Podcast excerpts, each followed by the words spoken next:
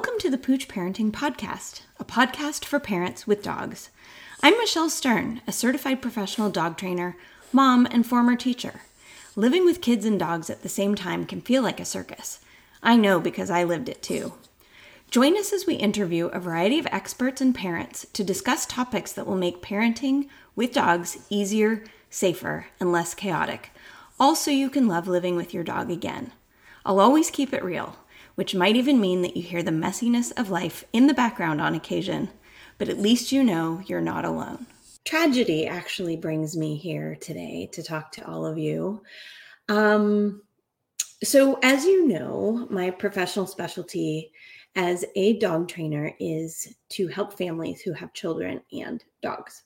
And that arises from the fact that I'm a trained teacher.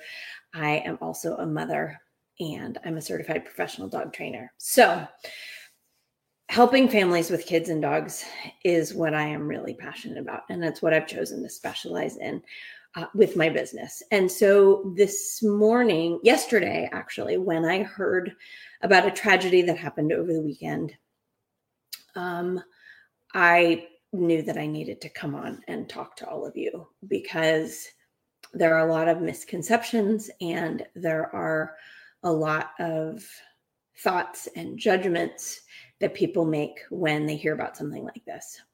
And I want to talk to you about it from my perspective. So, the gist of what happened. Okay, so let me give you a little summary of what happened. I read the article I did not go searching the internet looking for extra articles about it. Um, but I did read one article and that's really all I needed to read. So what happened was is there was a family. They had a 2-month-old baby who was sleeping next to the parent's bed in a swing in the bedroom. And the family's German shepherd um, injured and ultimately killed the baby during the night. I hope I don't cry. Okay. Um, the they woke up when they heard a commotion. The mom called the police. The dad took the dog into the backyard and shot it. So um this was a tragedy on a hundred different fronts on a hundred different accounts. Um, I feel horrible for the parents. They have had to endure a loss that's unimaginable. And I know that it's really easy to judge. I think that it's really common for people to judge and blame the parents. Um, and it this was an absolutely avoidable accident and avoidable tragedy and it should not have happened and it could have been avoided. Um, but here's the thing you don't know what you don't know. And you guys are connected to me, or you wouldn't be watching this video, or you're connected to someone who shares this video later. And so you are thoughtful and you're proactive and you want to do better. And I give huge kudos to you for that. But there are a lot of people who don't know that help like what I offer exists. And they just think that kids and dogs are fine. They've been fine for generations. Nothing's going to happen. Or they think my dog was my first baby. My dog would never do anything. You know, my dog's wonderful. My dog's my love. The dog is the love of my life and would never do anything to hurt me or my child or anybody who I care about. Um, and in fact, we were having a conversation in one in my Facebook group called Parenting Kids and Dogs, and and somebody literally made a comment that said, um, "Your dog will pick up on the love you have for the baby and will therefore behave appropriately." So there's a lot of misconceptions out there. That's simply not true. Um, dogs are animals; they're not mind readers. They're not people. Dogs are animals. They're, and they have a lot of teeth. And if for some reason something happens, they will use those teeth it is our job as adult responsible humans as parents to prevent accidents like this from happening it is absolutely our responsibility it is not the dog's responsibility to make this choice it shouldn't even be something that's possible Okay. This shouldn't have even been possible. But I want to go back to the parents and what the parents are going through. Um, and I want to talk for a second about compassion. And I'm really, really sad that this happened. And I'm furious that it happened. Um, but I am not going to pile on guilt to these poor people, um, even though it was avoidable. They were probably suffering from lack of sleep. It's possible that a two month old baby was in a phase of its life where it was colicky or had reflux. And by sleeping in the swing, which I'm not going to say whether that's safe or not, I, I, I'm going to interview a sleep expert about the safety of that. So I'm going to leave that to the pros. But these parents were probably so desperate and so tired. Unless you are a parent you do not fully understand the actual pain that you can feel from being so overwhelmingly tired that you feel like you would do anything just to get a few hours of sleep. And it's possible that they were feeling that and they were experiencing that. And that's why the baby was in a swing. But the fact remains, and something that we are not, um, we are not going to ignore or avoid is the fact that the dog should not have been loose in that room in the first place. So, again, you're all here because you care about this. You want to do better. You want to be better. You want to avoid accidents like that. And I love you for that. Um, we we need to get the word out that support like this exists. Okay, I devote my time and energy into helping families avoid situations like this. I've got a membership, um, which opens a couple of times a year, and that's ongoing support. It's um, one part support group and constant support over the developmental changes of your child and your dog.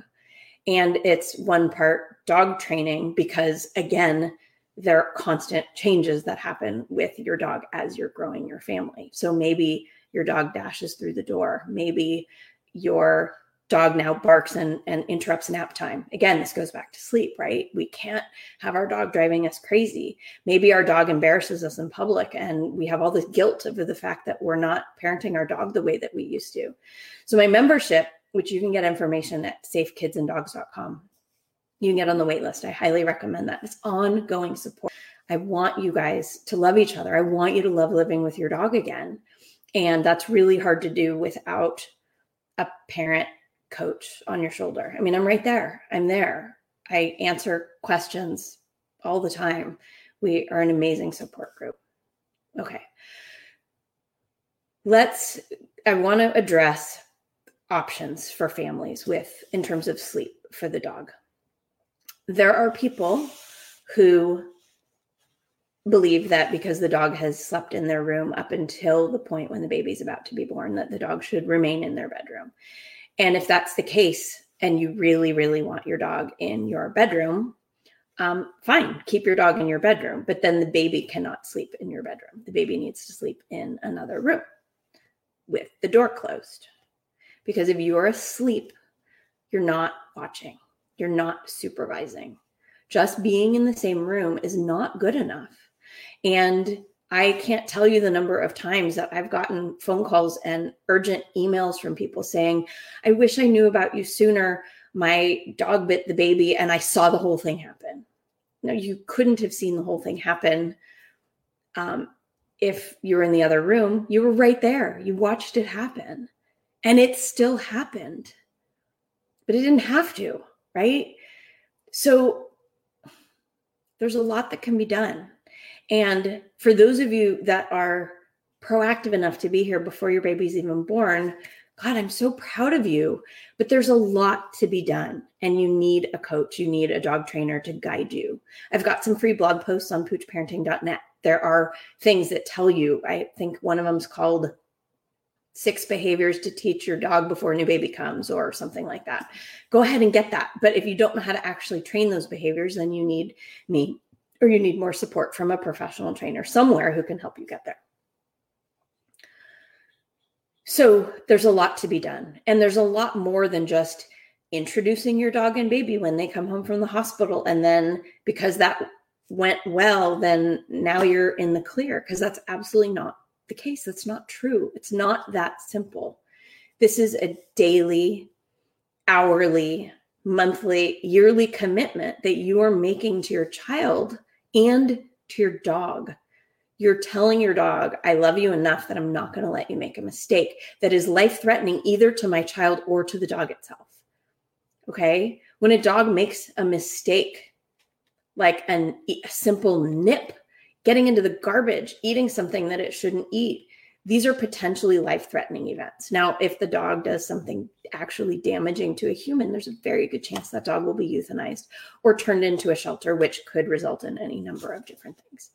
Now, if I can help keep dogs in their home where they're supposed to be and keep them out of shelters where they shouldn't be, or help them help families rehome the dog to a family where there's less stress in the environment, that's what I want to help people do. And I'm going to do it with my whole heart. I'm going to help you. I'm not going to judge you. And I'm really frustrated that this happened to these parents. And I'm part of me is really mad at the parents for not knowing, but it's not their fault that they didn't know because you don't know what you don't know. And so that's why we need to help people understand the stakes. Now, here's the thing. And this is what I want to I want this to be normal, okay? You go get prenatal care, that's normal. You get your teeth cleaned, that's normal. You get your kids vaccinated. That's normal. You take your puppy for a well puppy visit. That's normal. You even sign your kid up for swim lessons because you want to make sure that they don't drown. That's normal. But what should also be normal is working with somebody like me. Because if I can prevent literally a life and death situation, wouldn't it be worth an $85 consult? Yeah, I think so. It's a lot cheaper than an ER visit. And I can do a lot in an hour with you. And I can do a lot more in my membership. I can do so much more in my membership. You'll have a dog you love living with again. I want to talk about sleep. So I have an interview lined up with a sleep specialist. And we're going to talk about safe sleep. I want to know the science has changed since my kids were little, and there's a lot that I don't know anymore. And I'm going to talk to her about safe sleeping. Is it safe to co sleep? Is it safe for your kid to be in a swing? Is it safe for any number of things for your kid to be in its own room? We're going to talk about that because I'm not going to express conjecture. Safe sleep education is something that we're going to talk about. And if you have questions about safe sleep, for you too, by the way, because without enough sleep, you're useless as a parent because it literally just hurts to exist when you're so painfully tired. And I know that because I'm mom. Mom. I think that every OBGYN and every pediatrician should give out information about how to read dog body language, how to keep your kids safe. At the very least, give a recommendation for some pens and gates, which I have. I have free recommendations for all that stuff. I have printable guides that I can give you guys.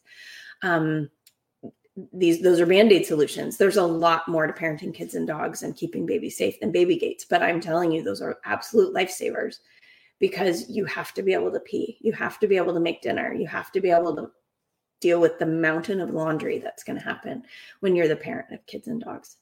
And you can't have your eyes on everybody 100% of the time. It's absolutely impossible. So what are you going to do about it right? So again working with somebody like me can help you come up with a plan so that you can literally just get through the day. I can give you a ton of ideas about where a dog should sleep, how you should get them used to it, when you should start that routine, right? I do think, yes, your dog could sleep in your room with you.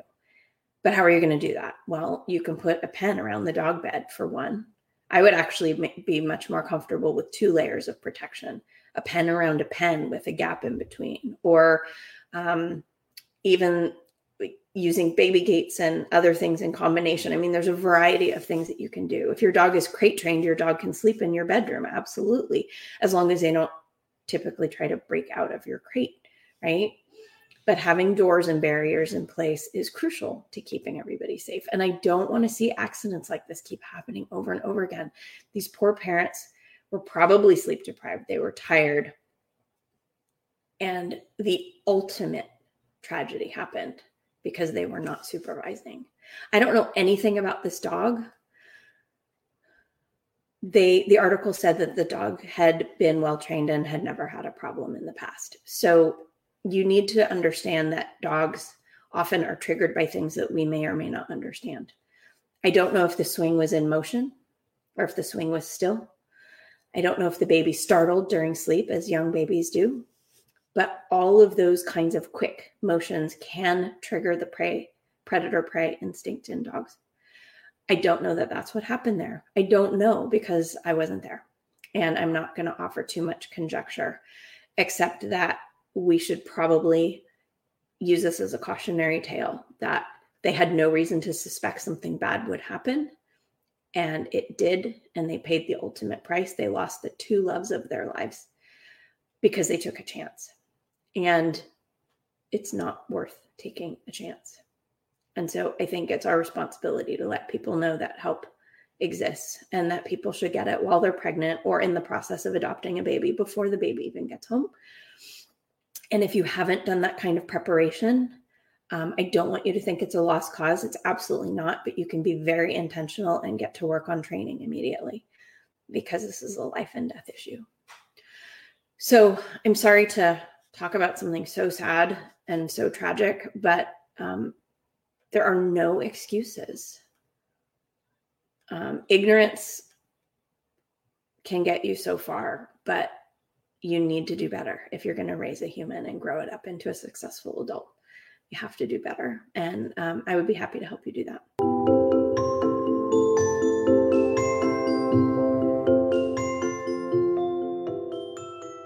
If you haven't already, please subscribe to the Pooch Parenting Podcast on iTunes or on the podcast app of your choice. If you're looking for ongoing support for your family with dogs, be sure to get on the waiting list for my Thriving Parents with Kids and Dogs membership at www.safekidsanddogs.com. And don't forget to follow Pooch Parenting on Instagram or Facebook. Thanks for listening.